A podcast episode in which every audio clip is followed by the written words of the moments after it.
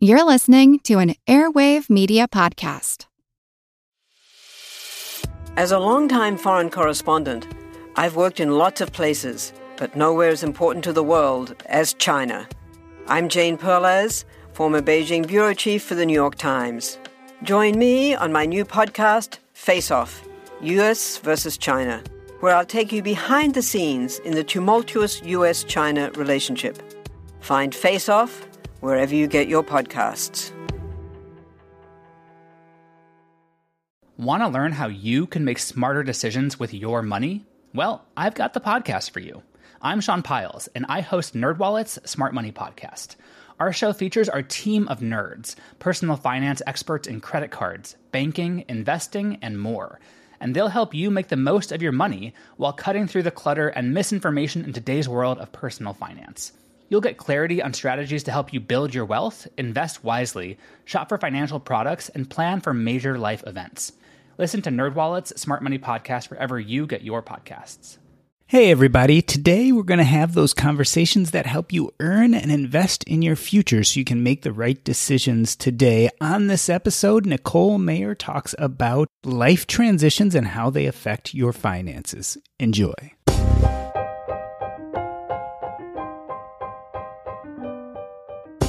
I'll never forget the night Liz collapsed. She was a second year resident a year ahead of me, and she was in the ICU that night taking care of patients. She got a severe headache and then she collapsed.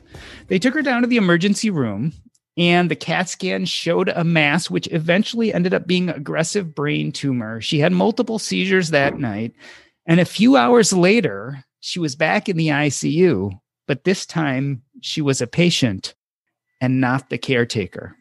I didn't see her for another six or seven months, and eventually I ran into her on my rheumatology rotation.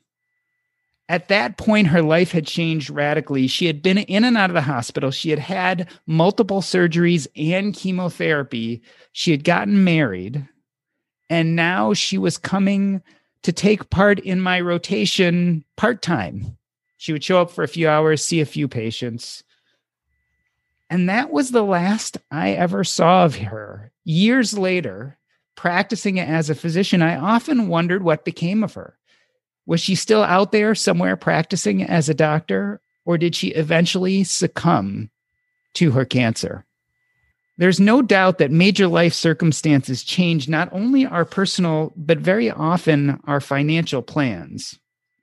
For some, it means not procrastinating for the first time. For others, it means letting go of a rigid framework that is holding them back. When we face illness and tragedy or even job loss, who is there to guide us through these difficult times? And speaking of guiding us, when was the last time you checked out Fiology.com? That's F I O L O G Y.com. That is the place I go to learn about the financial independence community. You can see their 52 Fiology lessons that you can even have delivered to your inbox every week, as well as download their free Fiology workbook. It is a great resource for anyone interested in becoming part of the financial independence community. Check them out, Fiology.com. Nicole Mayer is a partner at the Chicago based financial advisory Second Opinion Partners and author of the book Navigating Life's Transitions Connecting Your Means to Your Meaning. Nicole, welcome to Earn and Invest. Thanks for having me. I am so excited to have you on the show here. Part of the reason I use that introduction is you had a healthcare scare yourself. Tell me about what happened to you. So I was 25, just, you know, getting started in my career. And I was sick one night, ended up in the ER with this stomach issue they said, you know, you're fine. It's maybe like a bug or something. Go back. Happened six months later, end up. And the first time I was in the ER, they did a CAT scan. The second time I was there, they said, Hey, what are you doing about that tumor on your liver that we found the first time? And I said, What do you mean a tumor on my liver? And I was in the emergency room. My parents had come the time. So it's not like I didn't have an advocate there for me. I'm like, and your lymph nodes are all swollen. So here they're like, follow up with a physician. It doesn't look so great, but we are not here to tell you what it is or isn't. And I follow up with a physician and they're like, you know, we got to do a lot of tests. We got to prepare you for the worst. And here I am at 25, just graduated, full of dreams and hopes and how I'm going to live my life. Um, also newly engaged and my world is turned upside down in a matter of, you know, two days. Thankfully, came out that it was a benign tumor on my liver. They had to go through so many procedures and checks and and it was a really scare and they didn't know for sure. It was small enough that they just wanted to keep monitoring it but it really shakes you to the core especially when you're young and you feel invincible and you're just starting out in your career and you're like oh my gosh i have all these dreams. I want kids. I want a family. I want to make a great living.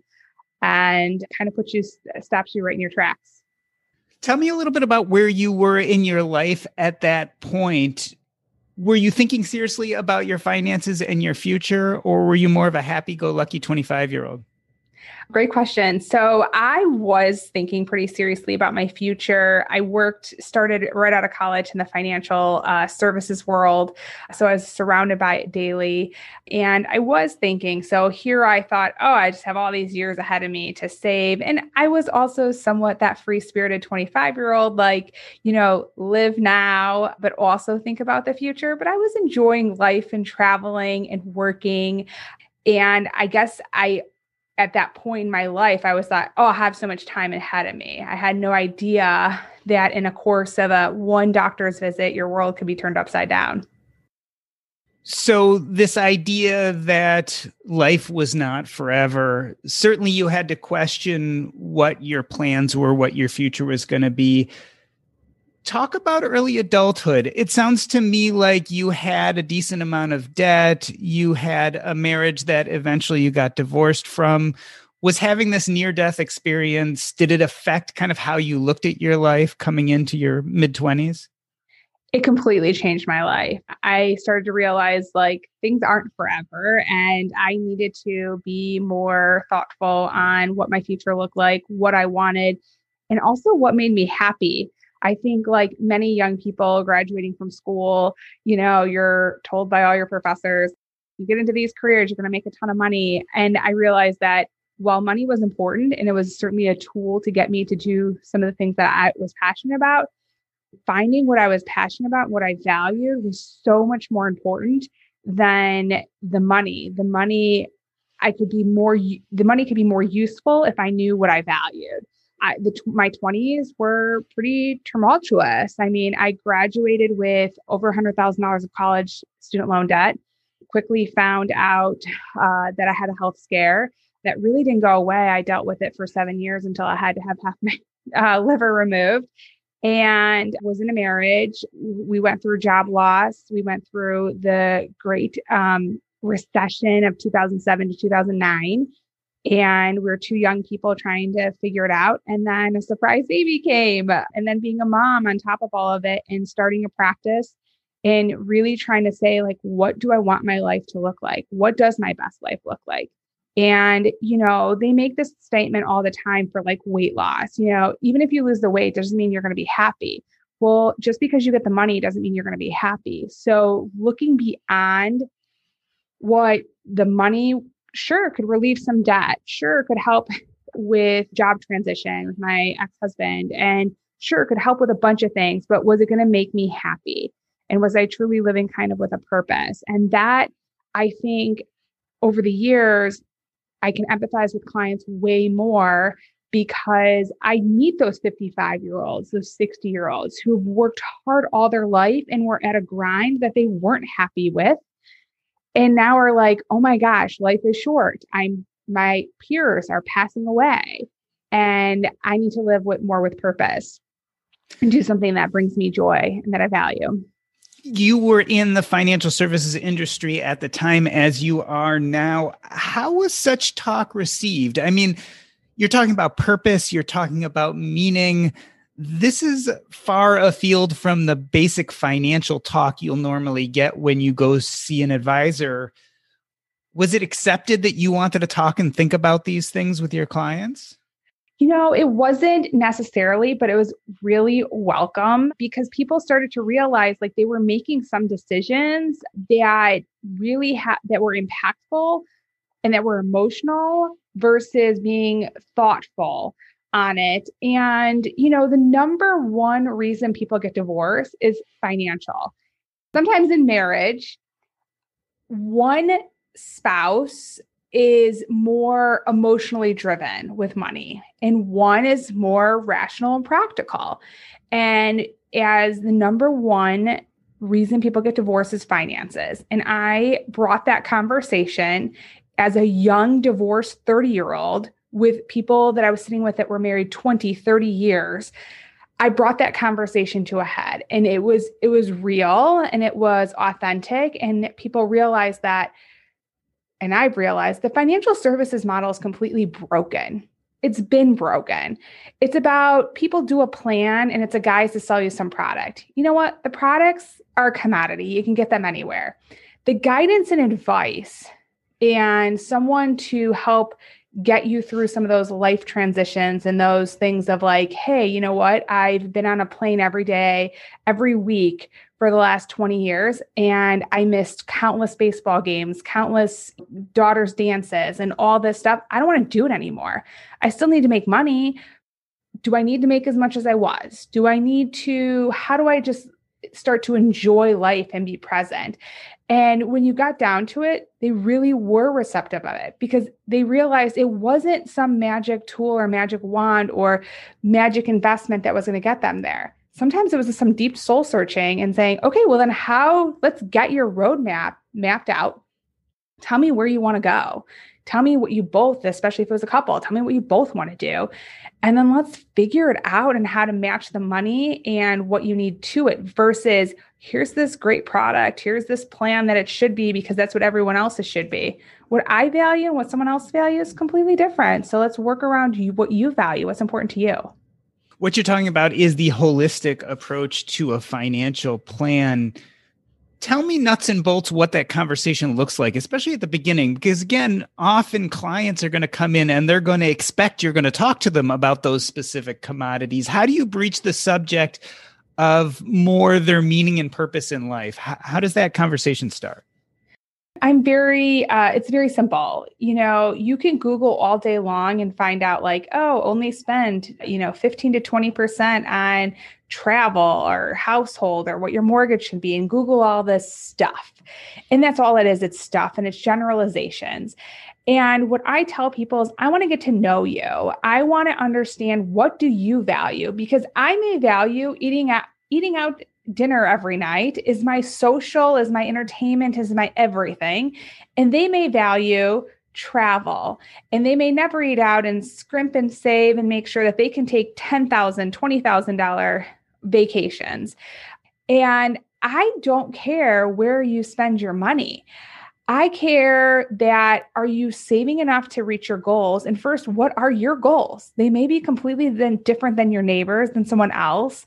And you doesn't matter how much money you make just just like the person who loses weight doesn't matter how much weight you lose if you don't fix the inside first and really determine what it is that makes you happy? Is it because you have kids that live on both coasts and you want to be able to go there once a month?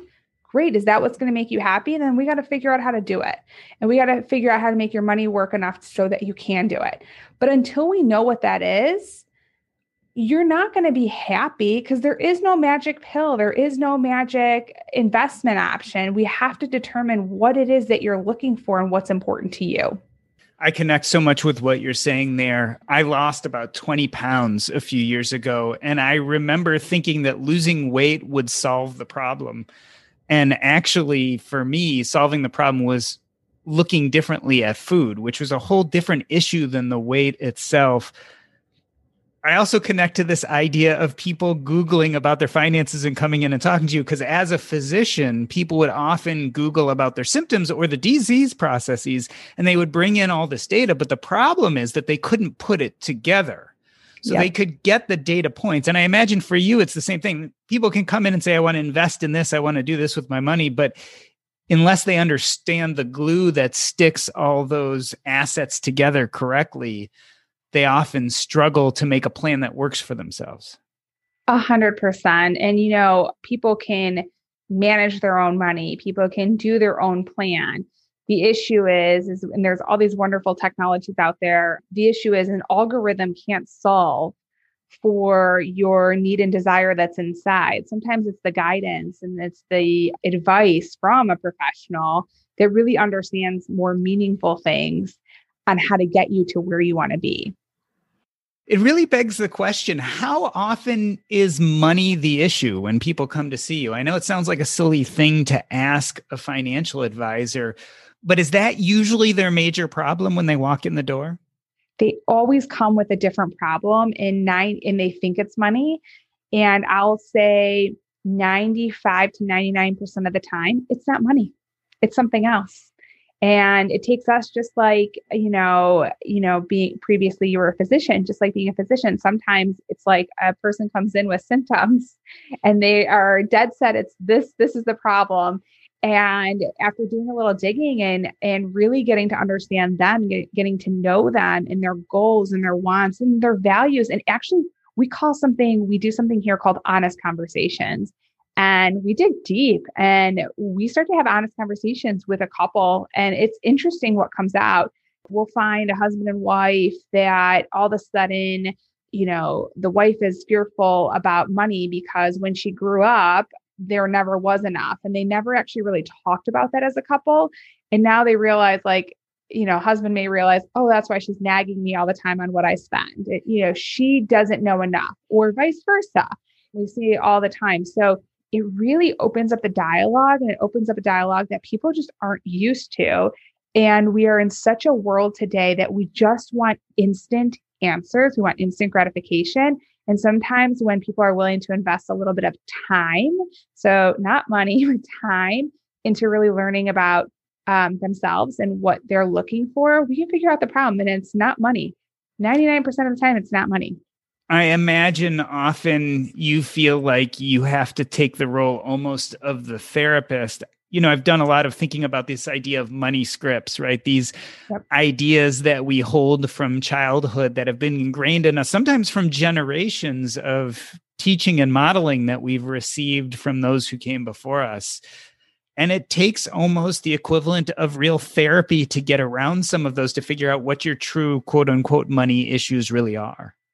Yeah, we have a proprietary process here and we define, you know, what kind of money mind are you?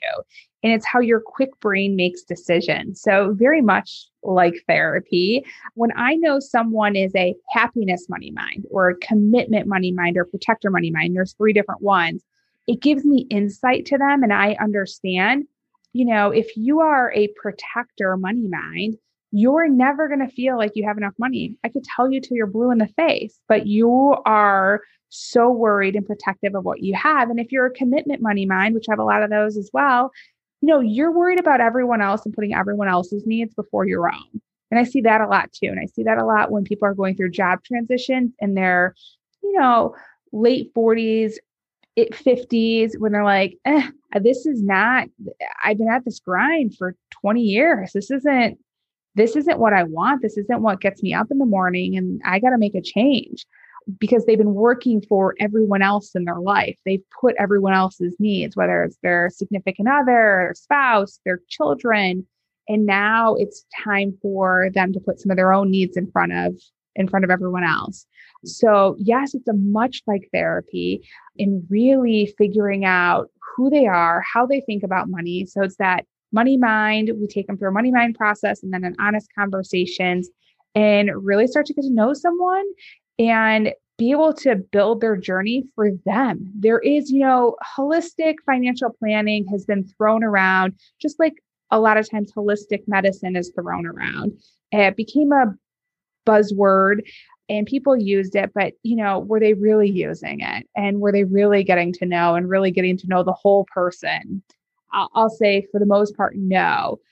And for us, the client that works best with us is the ones who do want to understand, like, eh, they're okay with us breaking down their values so we can really design a plan that's based around them and only them and it's unique to them you used a little bit ago the term quick mind and i love that because it kind of harks back to this idea of the reptilian mind this evolutionary quick response subconscious decision making that we do and so many people don't realize that a lot of their financial behaviors are driven by these below the surface beliefs and ideas and they're reflexive And I know breaking down what's going on in someone's life or working on their financial plan often means stepping in and slowing that process down so they can be more thoughtful about what they're doing. Absolutely. I'm going to quote you here or something close to a quote of something I saw on your website. You talk about control that which is controllable and let go of the uncontrollables. How much of your financial planning or discussing with people is telling them that they have to let go of certain things that are out of their control? Is that a big part of the plan? there. There is a big portion of that. You know, we all want to have, we all wish we had that that crystal ball to tell us what everything looks like and that everything is going to be okay. And and I'll just tell you I use my own experience certainly for people. You know I had a vision. I had a vision of what my life was going to look like and guess what? It turned out nothing like it was supposed to. It still turned out good. It is great actually. But part of that was when I did go through turmoil, part of it was getting educated so that I could make decisions with confidence going forward when those, I'll call them detours come. And the best way I explain it to a client is, you know, if they, if you were in uh, Illinois and you wanted to drive to California, and you know that there might be some internet outages on the way, I have to educate you enough to get there so that if there's a detour, that you have to make that you're going to feel confident enough making that decision on that detour. There may be none, which is great, but there may be three or four that we're going to have to navigate on our way. And the more you can get educated about your situation and where you're going on your journey, the better you're going to be to navigate those detours that come. And nine times out of 10, there are detours in life. And, you know, we just can't predict everything. We can't plan for everything but certainly we can control what we can right now, control the controllables. And I always tell people, who would have thought this last year with COVID 19 would have been what it was? And who would have thought we'd be in lockdowns and things? I mean, these are things that are unimaginable. And those are things we just can't predict. We don't know what that's going to look like. So control the controllables, get educated, understand the what ifs and what are those road bumps or detours possibly going to be and how might we handle them. But listen, we're not going to focus on that. You're not going to focus on what if all the time. You're going to be prepared. And at the end of the day, if it never happens, great. If it does, you're prepared to make those decisions and you have a game plan um, to navigate those detours. Let's talk a little more about those detours. You mentioned, or we talked about the idea of a health scare. Divorce is another one. You went through that and you are also a certified divorce financial analyst. What does that mean exactly? Certainly. So I've gone through extra courses to really get educated on the divorce process, the different types of divorce processes. And really, there's so many financial components to divorce. Um, attorneys know enough, but they they're that's not their that's not their knowledge base is all the finances and the intricacies of hey this is better from a tax perspective this isn't. I went through divorce pretty young. Um, i was 28 when i got divorced. I had been married uh, almost five years at that point four and a half years. And at that point i realized oh gosh there's so much i don't know. And so much of this process is emotional and financial and how you can make so many errors in judgment and by being an emotional I'll say emotionally vulnerable place.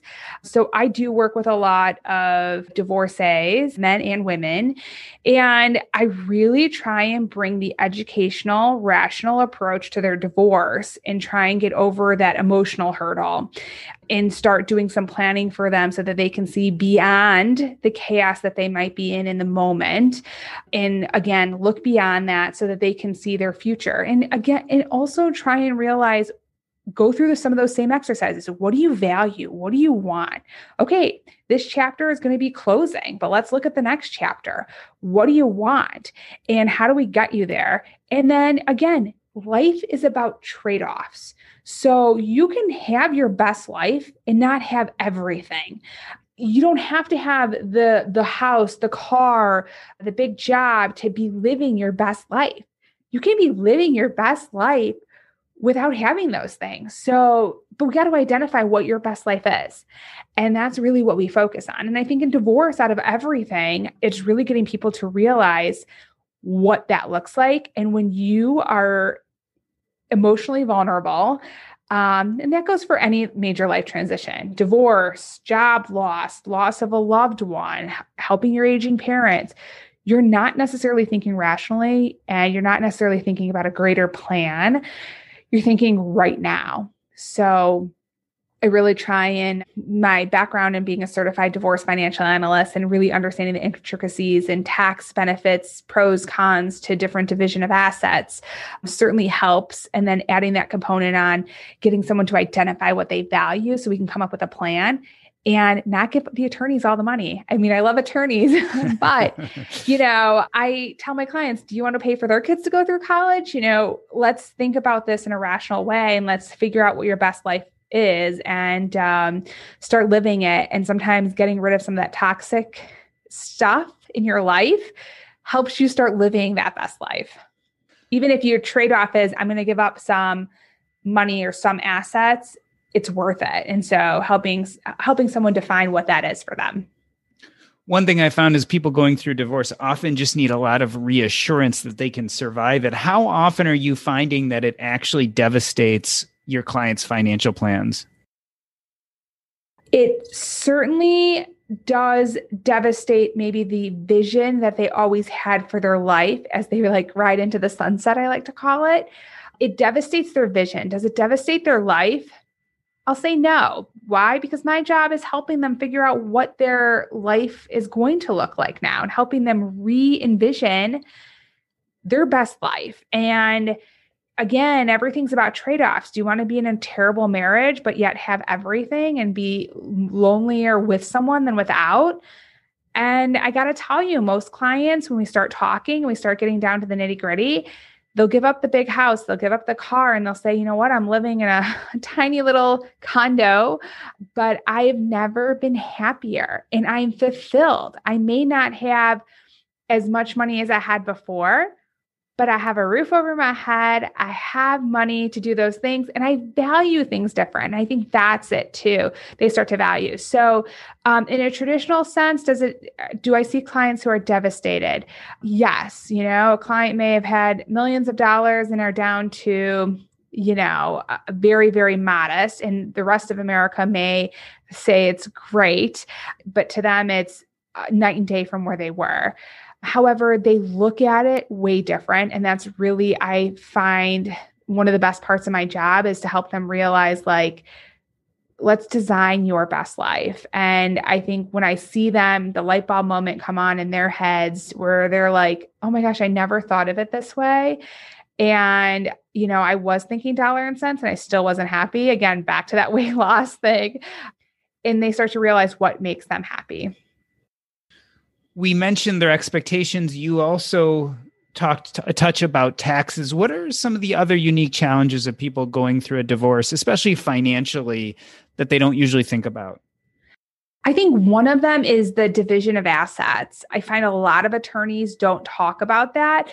And depending on, you know, the client I'm working for, it's like eh, the attorney may have come up with or the other the their ex-spouse is coming up with a division of assets and they end up getting a whole heck of a lot less because they're all the assets that still need to be taxed, like retirement assets and such, where we could make it a little bit more even if we split some non-retirement retirement assets. So I think taxes comes into also, you know, tax law for divorce is consistently is constantly changing on a federal level, state level. So really understanding again, we can control the controllables, the laws as we know them now, but also be prepared for okay, well, if this were to come down the pipeline, if spousal support is going to be tax free or taxable at some point or tax write off, understanding what that looks like. And then it, it's really just understanding and sometimes educating on the different assets, what they act, what they own, and what the trade off again is from a tax perspective. Here's the offer that they put on. Well, let's you can get the same amount, but we'll split it this way. Now, this taxes have been split equally.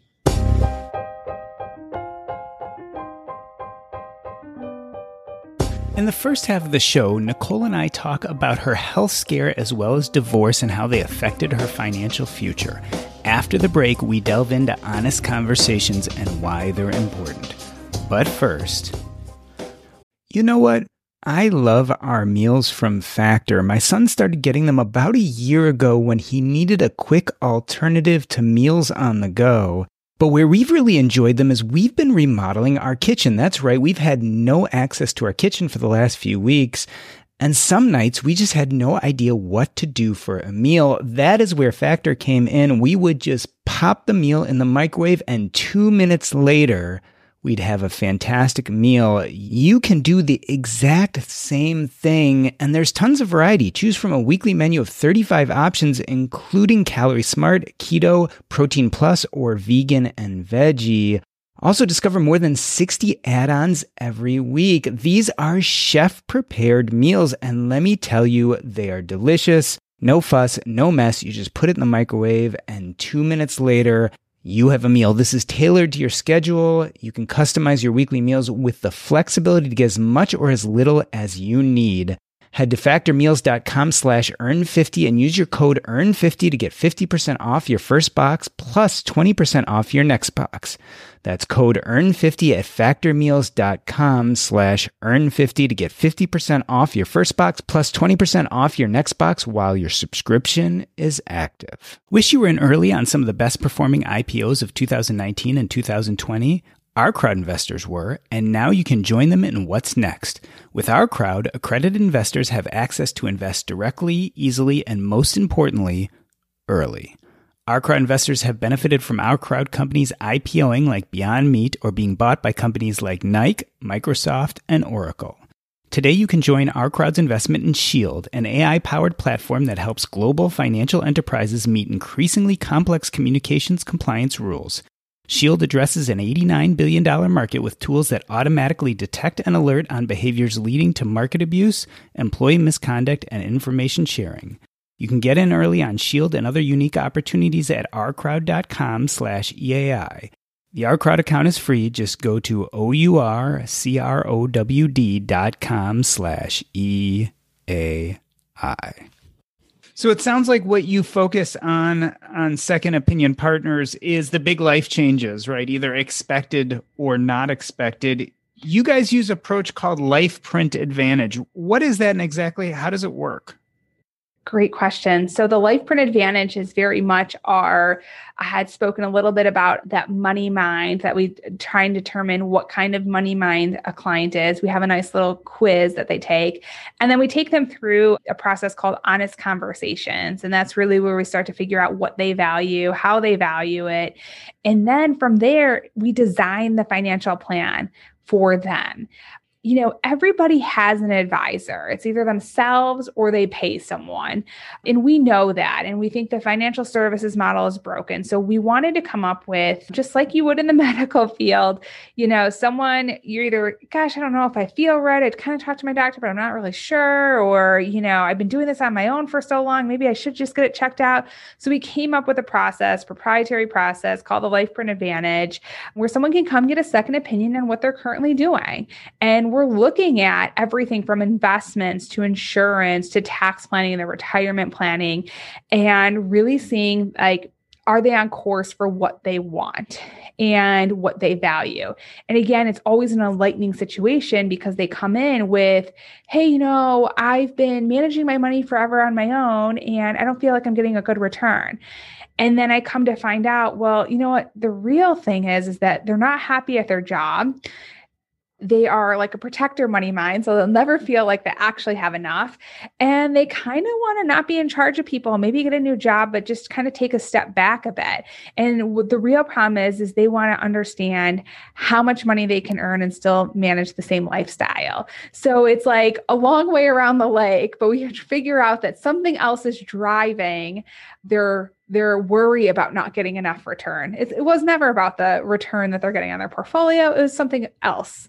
So we find that quite a bit. So this process is pretty comprehensive, taking people through several meetings. Sometimes it's more than not because we spend a lot of time on that front end if that's where the clients need to be. And that's through that honest conversations and getting their values kind of out. And then um, really getting a plan in place. And then, like I always say, you know, I'm going to give client a prescription they can go fill their prescription at any pharmacy they want. I'm not here to sell them and tell them why they need to work with us. Um, we do have clients. We have a pharmacy. It's kind of like being in a hospital. We have a pharmacy if you need it, but you don't have to use our pharmacy. You can go anywhere. And sometimes we only fill certain prescriptions at our pharmacy, but anyone can go through a second opinion. And it's very clear from the name of your practice, Second Opinion Partners, that people probably come to you for primary financial planning, but you also probably get a lot of business out of people who just want you to look at their plan and give you give them kind of a thumbs up or a thumbs down. There are a lot of people out there who still really believe in the DIY approach. You've done a lot of these second opinions. How are the DIYers doing out there? Are they generally getting it right or are you finding that it's complex enough where people mostly need more help? So they are doing pretty well. Remember, I like to, I think I said at the beginning of the show, a lot of the products and investment strategies are a commodity. You can get them anywhere. You can log on to some of the major financial institutions and and have a decent portfolio. So I think advisors today are their value becomes the guidance and advice for everything an algorithm can't solve. And for most of the DIYs that have come to us or that hire us once once a year, every other year to just review what they're doing, they're doing good and they don't need us necessarily now. They've needed us maybe to navigate a certain situation, uh, transition, and they realize that they may need us in the future. And um, some of the examples are husband and wife. Husband loves doing it. He manages the money, he gets a kick out of it, likes looking at his accounts every day, picking the allocation. However, he's starting to feel his mortality. Someone close has passed away. He wants his wife not to get taken advantage of um, by someone in our industry. So he wants to get wants her to get educated on things and at least have a resource to go to when maybe he's no longer in a position to handle it fully. I would say most people are doing really good on their own, and there's some fine tuned adjustments that they make after going through our process. A lot of it has to do with level of risk and what they're looking for. And once we educate them on risk, they have a whole new appreciation of saying, okay, now I get it. Now I understand why, you know, people talk about asset allocation. I understand about why people focus on the downside of the market sometimes and not just the upside. So it's a really a good position for them to get educated. And then sometimes it's educated on things that they're not even thinking of from titling of their accounts from an estate planning perspective, from beneficiaries. I mean, all of that stuff we go through on the second opinion. So it's not just investments, but estate planning or taxes. They're totally being inefficient from a tax perspective. And they walk away with value. They got value. Some clients say, Oh my gosh, I had no idea. Like, I just want you guys to do it because obviously I haven't paid attention to all these things and there's like 30 changes to make. And they have nothing to necessarily do with the investment portion. It might be a tax, estate planning, whatever. And some are like, okay, great, I'll make that adjustment. And then they come back to us and pay us. They know how we got paid. And I think that's important. It's not a guise to sell any product. We're here to educate so that people can make decisions with confidence. Have you found that the COVID pandemic and associated pandemic recession has changed the narrative at all, either in the clients that are coming to you or the advice you're now giving? Yes. From the standpoint of you know, we can only control what we can, and some things that felt so predictable are not. And to really, I think for clients who were slightly more aggressive, just aggressive in life, period, you know, take more risk kind of people, really take a step back and say, oh gosh, you know, who knew that so many of our I'll say freedoms in daily life and how we are living and go to work can be taken away from us in a in a hot second and how that could really change someone's financial situation.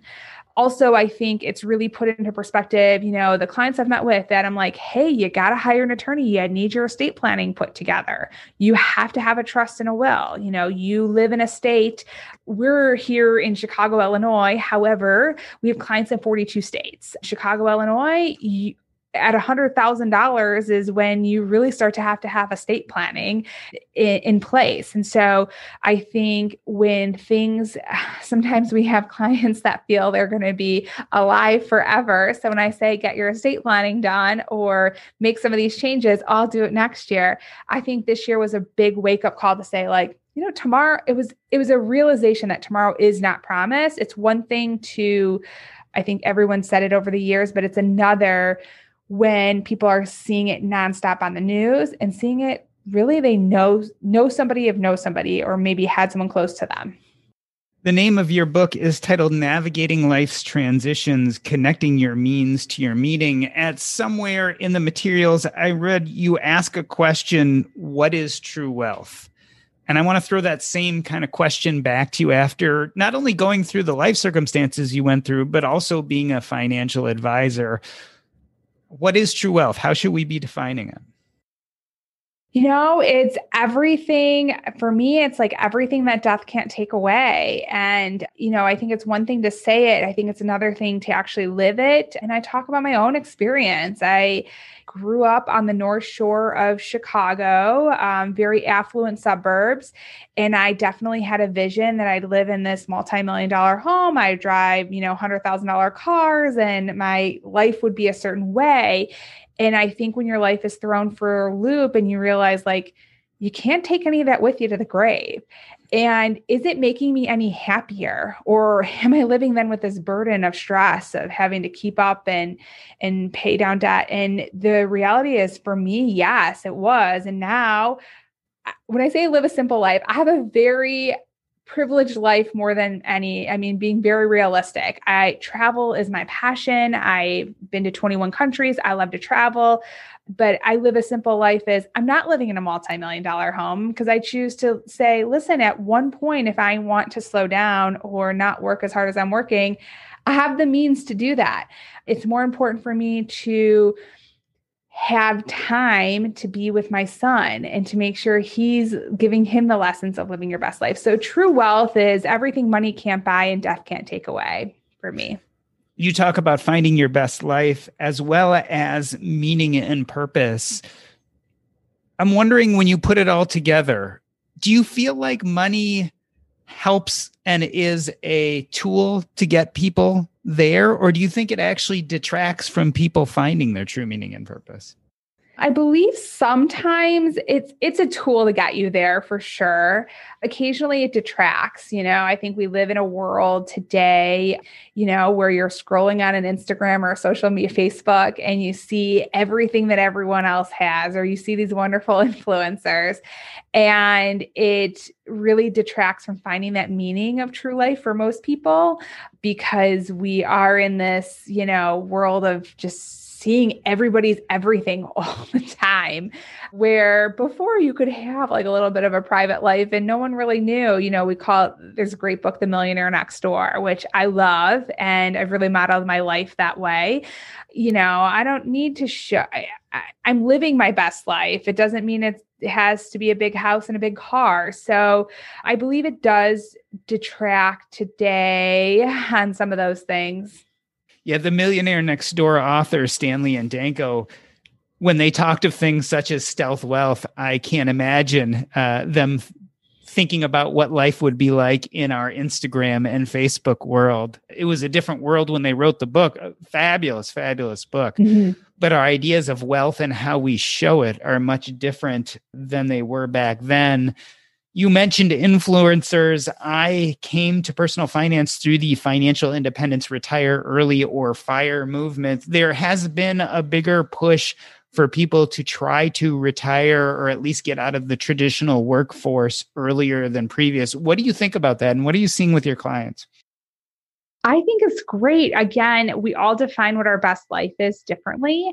So if yours is not getting out of the, you know, Doc G, you said it yourself. You were a doctor and working probably long hours and you weren't maybe getting gratification that you wanted out of it. And so, if it meant retiring so that you could do something that you valued, or semi retiring, or retiring into, I call this retiring into something else, but you're financially independent. So, if it doesn't work out, if you want to go write blogs, or volunteer or whatever it is, and you can be financially independent, I think it's a wonderful thing. I think life is short. We're not promised. I always tell people, I'm like, listen, you never know what tomorrow is going to bring. That's why I always say to control the controllables and stop worrying, you know, just get educated about everything. and make decisions. But I think it's a wonderful thing if that, for me, I look at it like I love what I do every day. I have such passion. So, you know, my team and I were talking about if we won the lotto. And I think people think, oh, yeah, right, Nicole, you would actually continue to work. But I don't feel like I'm working. When I meet with people, like I love it because I love having, I love that maybe they don't need to go through a health scare or a job loss or divorce to realize that they could be living their best life. Listen, I've been through it. I don't want it to come to some major life moment that has to wake them up. If I can help them wake up well before that and start living their best life, that's to me is just magical. And i feel awesome. And so i would continue to work even if i won the lotto. But not everyone feels that passion where they work and that's okay. So i think that movement is fabulous. And i think it's really very close to calling like live your best life movement because your best life might be traveling and writing travel blogs. I, you know i think that could be my second best life. I love what i do but like that that would be for me. So i think i think it's fabulous. You were talking about you and your colleagues discussing what you'd do if you won the lotto and i call that the reverse lottery test. Like assume you won the lottery and have 10 million more dollars than you had before. What types of work would you keep doing even if you weren't getting paid for it? And i know in my career as i kept pulling away the pieces of medicine that i didn't enjoy I found that hospice and palliative care was the thing that I would keep doing even if I wasn't being paid for it. And based on that criteria, I knew that that was something I shouldn't let go of as I yeah. left the rest of traditional medicine. And it sounds like you're in the same situation as you get further in your own financial path. You can ask yourself, well, what would I do? Because it brings me more fulfillment, more meaning, more purpose, regardless of the money. And for you, financial advising still answers that calling. And I have started a little bit of a movement on social media. Like I want to be in, and I, I'm working at um, on Instagram at live your best life underscore Nicole. It's really helping people realize that living your best life is more than everything else that you see. So I'm getting to do some of the things that I love and enjoy, even outside my traditional advising role while I'm working, which is amazing. So give me your elevator pitch here. There are a lot of young 20 year olds listening to this show or out there in the world trying to figure out what they should be doing right and wrong with their personal finances. Sum up what you've learned over the time, both what you've gone through personally and as a financial advisor. Is there some simple advice we can give them that says, hey, you're 20 years old? This is where you got to be looking?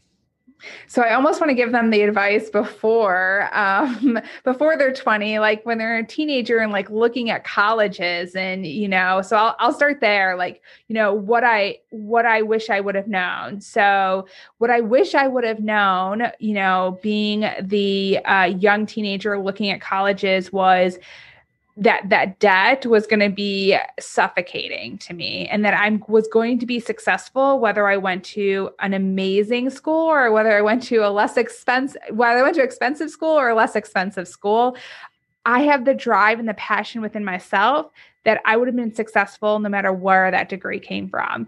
And it probably wasn't worth the stress to have that debt and have to work to pay it off, you know, into my 20s and early 30s, paying that off. But, you know, if I look at the 20 year old now and 20 something year old now listening, maybe for right out of college, I'd say get a plan together, you know, start to start to, and that plan is not say, oh, save $20 here, save 100 here, saving your 401k. Yes, it is that too.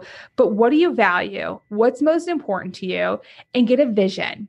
What is your vision for your life? So I had it like, I'll call my vision for my life one that was like, you know, the Cinderella vision that we have as little girls. I'm going to get married, have children, have a job. You know, mine was very progressive in the standpoint. I didn't want to be a stay at home mom ever. I always wanted to work. I always wanted to be a career person, but I, I never pictured any of the maybe obstacles that would come in my way. So I find that I meet a lot of 20 something year olds today, my clients' children, my clients' grandchildren, that don't necessarily have a direction or a vision of what they want their life to look like. But like, you have a magic wand. Wave your magic wand. What does it look like today? Okay, let's start there because that's what you value, obviously. If it's traveling all the time, great. And what's the trade off? What are you willing to give up to have that? And I think starting there, and then comes the financial component to say, okay, what do I need to get there? That's my vision. What do I need to get there? And guess what? It may be hustling really hard to get there. Nothing comes easy. You know, if you want something bad enough, you have to be willing to work for it.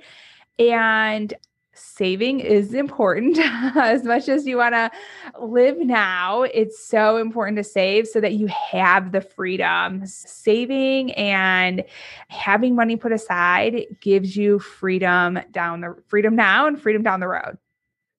I love this idea of the live your best life now movement because I think up to this point, we've really had only YOLO, you only live once. And the problem with you only live once is it almost precludes also building a good, stable financial plan beside what's happening yes. at the moment. Whereas when you talk about live your best life now, it includes this idea of both figuring out your meaning and purpose, which may pivot over time.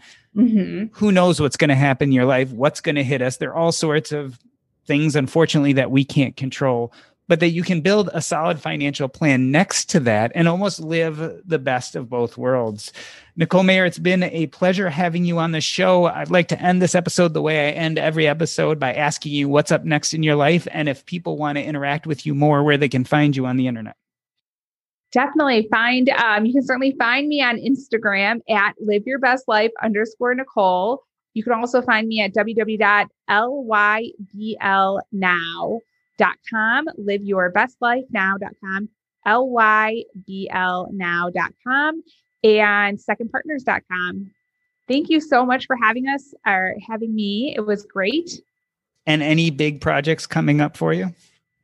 Yes, we actually are about to launch a Live Your Best Life course um, to teach people so that they don't have to necessarily become a client, but they can go online, figure out how they can start living their best life now, whether you're 20, you're 60, the course is for you. And there's additional courses that are going to be offered job transition, if you're going through job transition, divorce, and many more. So, super excited to share those. If you DM me in Instagram, I'll certainly give you a coupon code for the Live Your Best Life course. This has been the Earn and Invest podcast. On behalf of myself, Doc G, I'd like to thank Nicole Mayer. That's a wrap.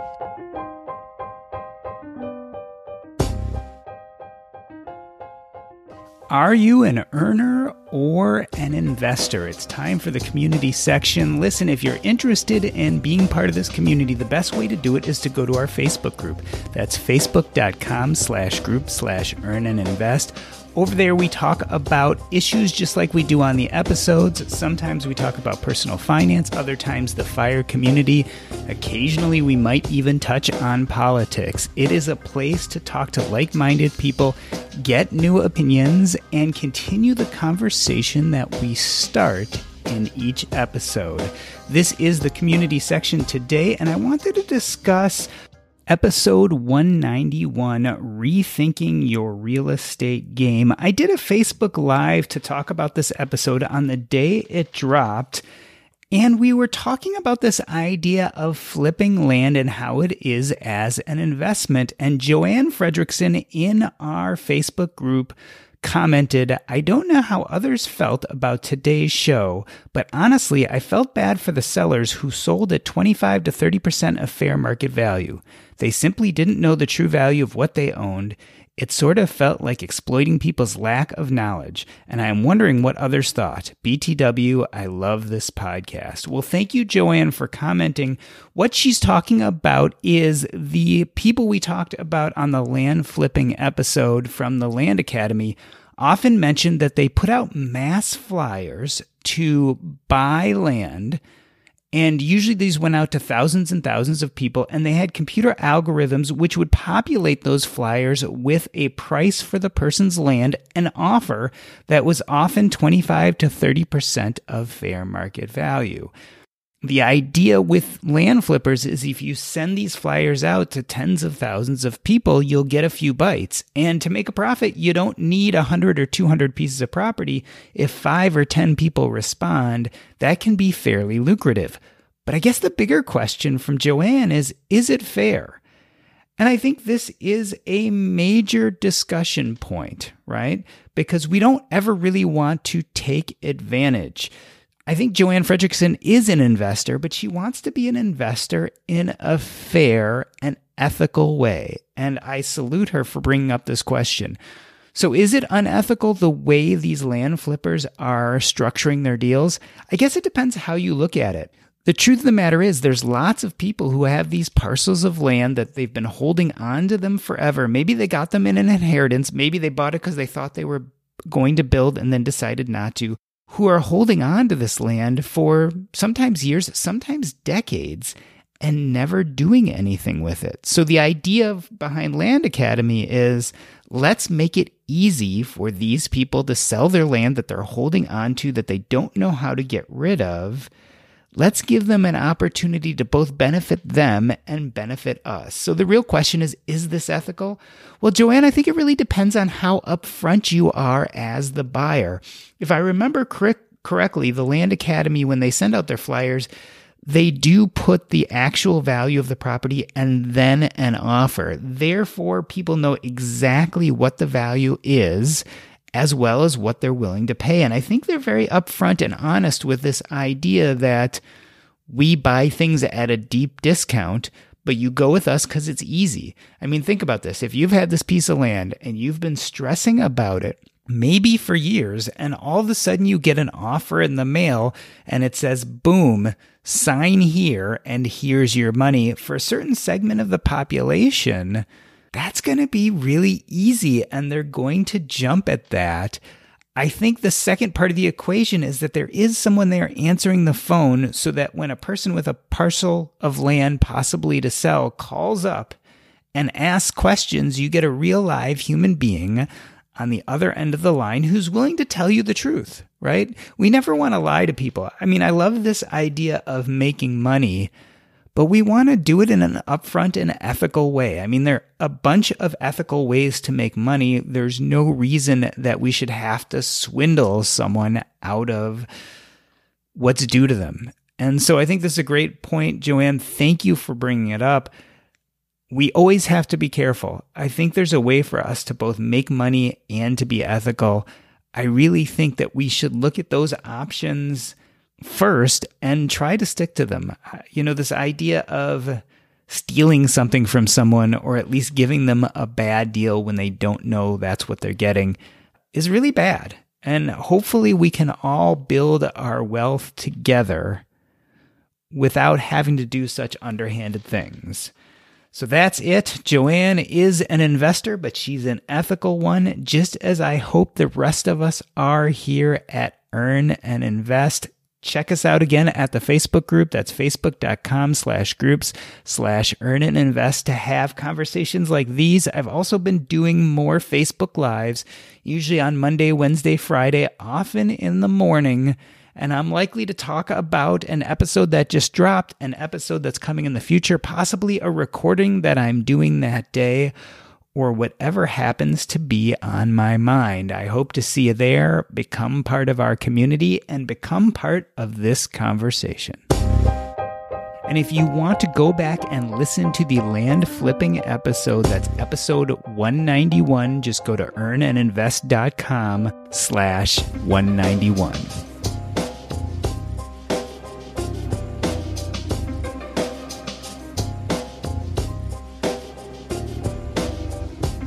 Thank you. Cool. That was a lot of fun. That was fun. Thanks so much. Yeah, no problem. Any questions about the podcast? So usually I'll tell you that your episode tends to run six to eight weeks after recording because I have okay. a bunch in the bin and I edit it up. And I will usually send you a copy a few days before so you can take okay. a listen. Awesome. And then the day before, I'll send you the final links and images and those kind of things so you can promote them as you wish.